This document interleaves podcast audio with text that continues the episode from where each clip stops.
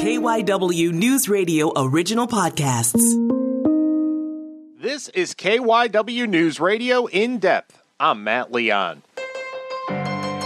The nonprofit RAND Corporation, with support from the Robert Wood Johnson Foundation, recently released the latest results of an ongoing poll of people with lower and middle incomes with a focus on communities of color. The poll looks at how COVID 19 is affecting health, views, values, and experiences of those who are most affected by the pandemic. We wanted to learn more about this, so we reached out to Dr. Anita Chandra. She is the Vice President and Director, RAND Social and Economic Well-Being. Give a listen. So let's start kind of with the, the concept of this survey. What were you looking for? Yeah, you know, one of the things that we've been interested in for some time is kind of where Americans' values and attitudes are about health and also about some of the deep kind of divisions that we have around health disparities and health inequities in our country. And, um, and we wanted to understand that in the context of the pandemic and everything that's been happening since 2020. And in this particular survey, we wanted to understand what was happening with those communities that were really affected and highly impacted by the pandemic. That is, communities of color and also low income communities that are taking a lot of the disproportionate brunt uh, of the pandemic's effects. And so that's what we set out to do. We're actually following this uh, panel for the next year. We started in the summer of 2020, and we'll be doing that until the summer of 2021 to see how views and attitudes evolve or change or not. And that was our intention. And what did you find? Well, we thought that perhaps, you know, the pandemic, given the um, growing awareness, or at least we thought uh, about things like racial inequities, the differential impacts of COVID and the pandemic on different kinds of communities, that that might raise awareness amongst the American public uh, about the role of race and racism and systemic racism and helping to explain some of the differences that we see in health outcomes, access to health care, and other kinds of related issues. And unfortunately, we didn't actually see that kind of movement that we were expecting. We still see a lot of difficulty, um, particularly in some groups, for acknowledging or understanding the role that race and systemic racism play in health and access to being healthy and health care. And so that was uh, very striking for us. Uh, we noted that people do understand that there are differences by where people live, geography, and income. So they understand that rural communities often have limited access to those services. They understand that people from lower incomes often have differential access, but they don't understand the role that race has had for many years in terms of explaining some of the differences that we see in terms of who's healthier and who's not in our society. To what, I don't know if this is even a fair question, what do you attribute that? Is that just kind of an indictment of how deeply ingrained this systemic racism is that people even people of color just think this is how it's supposed to be and this is how it is? Yeah, you know, we definitely, certainly, we saw differences. I mean, Black and Hispanic respondents understood issues of race and systemic racism better than um, white respondents. Uh, but we still have a lot of movement to go if we want to kind of cross the 50% threshold of people really getting it, which often matters when you're trying to develop policy and make real change in society.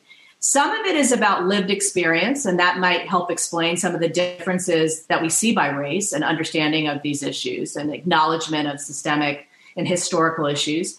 Some may be about education. We don't talk about it a lot. People don't understand sometimes that there have been policies put in place that have disadvantaged some over others and that that's different than other forms of racism. You don't have to be individually racist or have prejudiced thoughts to have benefited from some of those long-standing systems. And that's kind of a hard concept for people to understand. And what are we doing in terms of education and awareness? And then, you know, quite frankly, we don't talk about race with ease in our country. We do talk about uh, income differences and the fact that more money means more access for a lot of people. But we don't talk about our long history with race. And we're seeing that unfortunately bear out over the last year plus uh, so we have some work to do, but making assumptions that everybody gets it and we're all on the same page and we're ready to go on some of these issues that were raised in 2020, particularly around systemic racism. that would be a mistake. We've got a lot more work to do in terms of raising people's understanding, their context, and their uh, acknowledgement of some of those historical factors.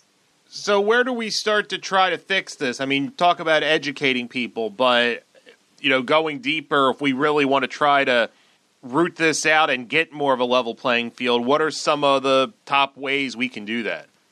Yeah, I mean, I think we we have to actually not just say this exists, but really show people through very action oriented ways, showing how um, these things uh, play out in an everyday person's life, um, and all the things that they confront. And we talk a lot about how um, so much of your health is actually driven by everything that happens outside of the doctor's office. About ninety percent of your health is what where you live, where you work and we can explain some of these factors to people better to show people the where you get to live, the home that you get to afford or buy, the environment that you get access to, whether it's healthy or not.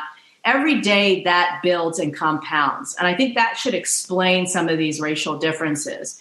Uh, but we've got to kind of immerse people in that conversation. It's not just a textbook, you know, school curriculum kind of thing. We've got to talk about it and we've got to explore it and we've got to create safe spaces for the conversation so that it's not one of accusation but one of understanding and we just simply don't do that I think this pandemic has ripped the band-aid off of a lot of things, a lot of things that we were maybe comfortable whistling past the graveyard. It's impossible right. to do that.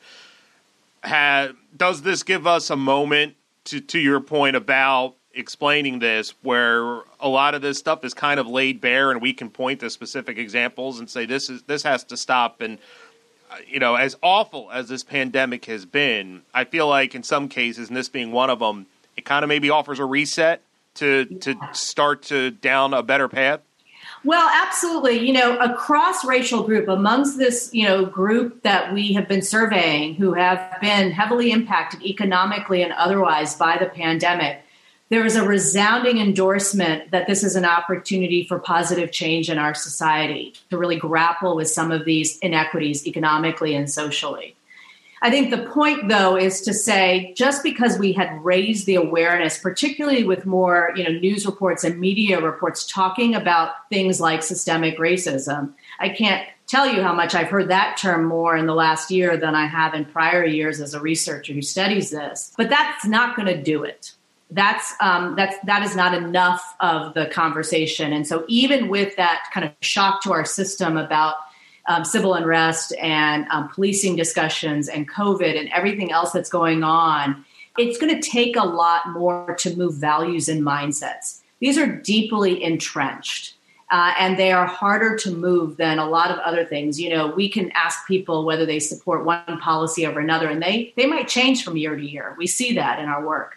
Um, but when it comes to kind of how you see your community by race, um, how you see your trajectory in America, the kind of narrative that you buy into, that that's tightly held. And we've been studying this long before this survey. These mindsets and, and attitudes are um, are going to take some real work. And so, as much as the band aid was ripped off, it's not a band aid solution, right? And that we have to acknowledge. Were there any other findings that that stood out to you from from this set of the survey? Well, you know, the one thing I will say is while there's deep, we ask questions about trust in the federal and, and, state government and some of those kinds of questions. And I don't think it'll be surprising to you that trust in government is at an all time low, although a little bit more trust in state um, and local government over the federal government. But we asked questions about what people were doing in their communities to help each other out, what they were observing about civic engagement in their communities. And there were a lot of promising things that people were reporting locally. People were collaborating, people were helping each other out.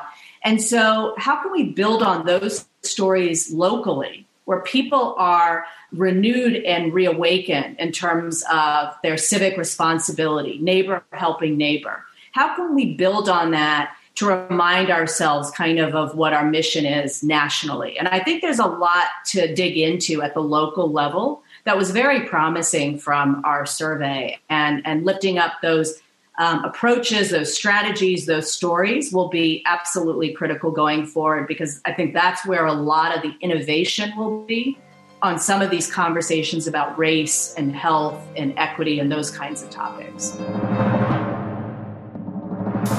That's it for this episode of KYW News Radio In Depth. You can listen and subscribe to the podcast on the radio.com app or wherever you listen to your favorite shows. I'm Matt Leon, and we'll have another episode out soon.